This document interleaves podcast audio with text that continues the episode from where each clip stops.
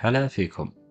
في بودكاست عقل وروح من وحي المعرض الرياض الدولي للكتاب عام 2022 نتحدث عن القراءة كممارسة روحية.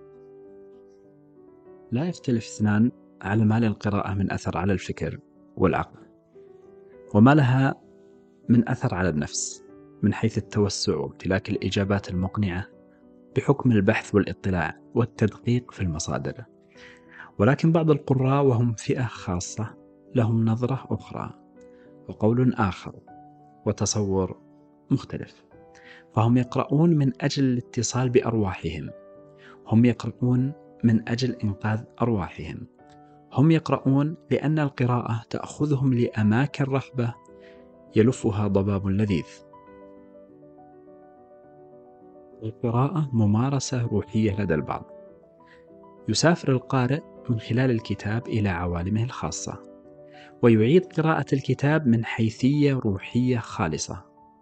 يشترك فيها النظر والشم حيث تحضر رائحة الورق وتشكل مزيجا من الكرنفال الكلاسيكي مع رائحة الخشب والقهوة وزخات المطر على النافذة.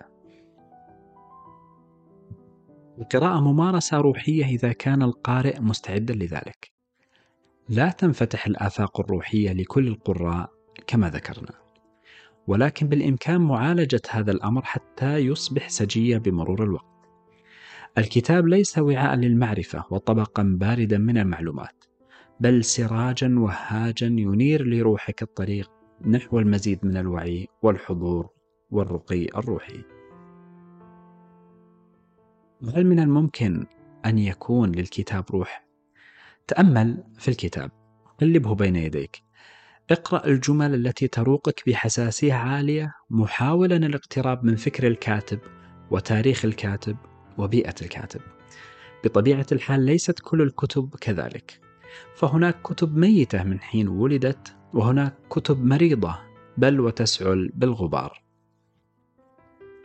وهناك كتب نيرة حاضرة كثيفة تكاد تنطق وهي على الرف ومن بين سائر الكتب تستشعر كقارئ صلتك الخاصة بهذا الكتاب وبهذا الكاتب بل وصلتك بزمنه وبيئته وتكوينه الفكري وروحه الحاضرة والتي تطل عليك بين صفحة وأخرى.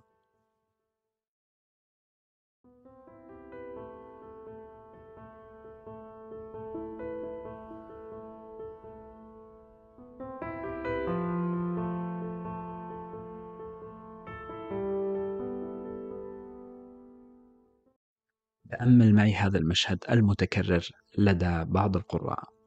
يدخل القارئ الجيد لمكتبته ثم يمر على الكتب يمنة ويسرة ثم يسحب أحد الكتب برفق ويتحسس غلافه بحنو ثم يوقظ مصباحه ويسحب كرسيه ويفتح نافذته ويحضر كوب قهوته وينغمس في كتابه حتى الهزيع الأخير من الليل من دون أن يشعر بمرور الوقت.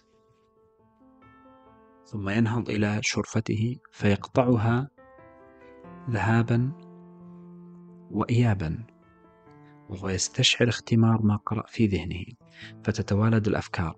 بل قد يكتب قصيدة أو يرسم لوحة أو ينام فيحلم أنه زار مدينة من مدن التاريخ العجيبة. فسي... فيستيقظ وقد انتظمت لديه باكورة رواية عظيمة. إن تلاقي الأرواح من خلال الكتب وتلاقح الأفكار من خلال الكتب ليس امرا غريبا ولكنه نادر الوجود. ولا يكون إلا لأفراد من العالم في حقب متفرقة. إن العلاقة الروحية بالكتب هي التي تنتج النبلاء والأدباء والمثقفين الأصليين. إن الكتب القليلة العظيمة هي التي صنعت التاريخ وهي التي ألهمت الأرواح الشفافة لتصدر ادابا واعمالا ما زالت تسير بها البشرية. لا يوجد فيلسوف ولا مفكر ولا عالم يعبر عن مكنونات الروح الإنسانية إلا وهو ممتزج روحيا بالكتب. إنه اللقاء الأثير بين روح القارئ وروح الكاتب وروح الكتاب. إنه الثالوث المباح والتداخل المفيد واللقاء الأثيري الصالح لبناء الحضارات وبث روح الرقي في المدائن. فمن نحن بلا كتب؟ ومن نحن بلا أرواح؟ ومن نحن بلا مفكرين عظام؟ صاغوا نظام الإنسانية وأملوا عليها طرائق التقدم وزودوها بما تحتاج إليه في سبيل اتحاد المعنى بالمادة والرحمة بالقوة والمال بالعلم والثروة بالتنوع. فالثراء المادي لا يدوم ولا يعني شيئا إن لم يقترن به الثراء الروحي والذي يسمو بالإنسان للآفاق الخالدة.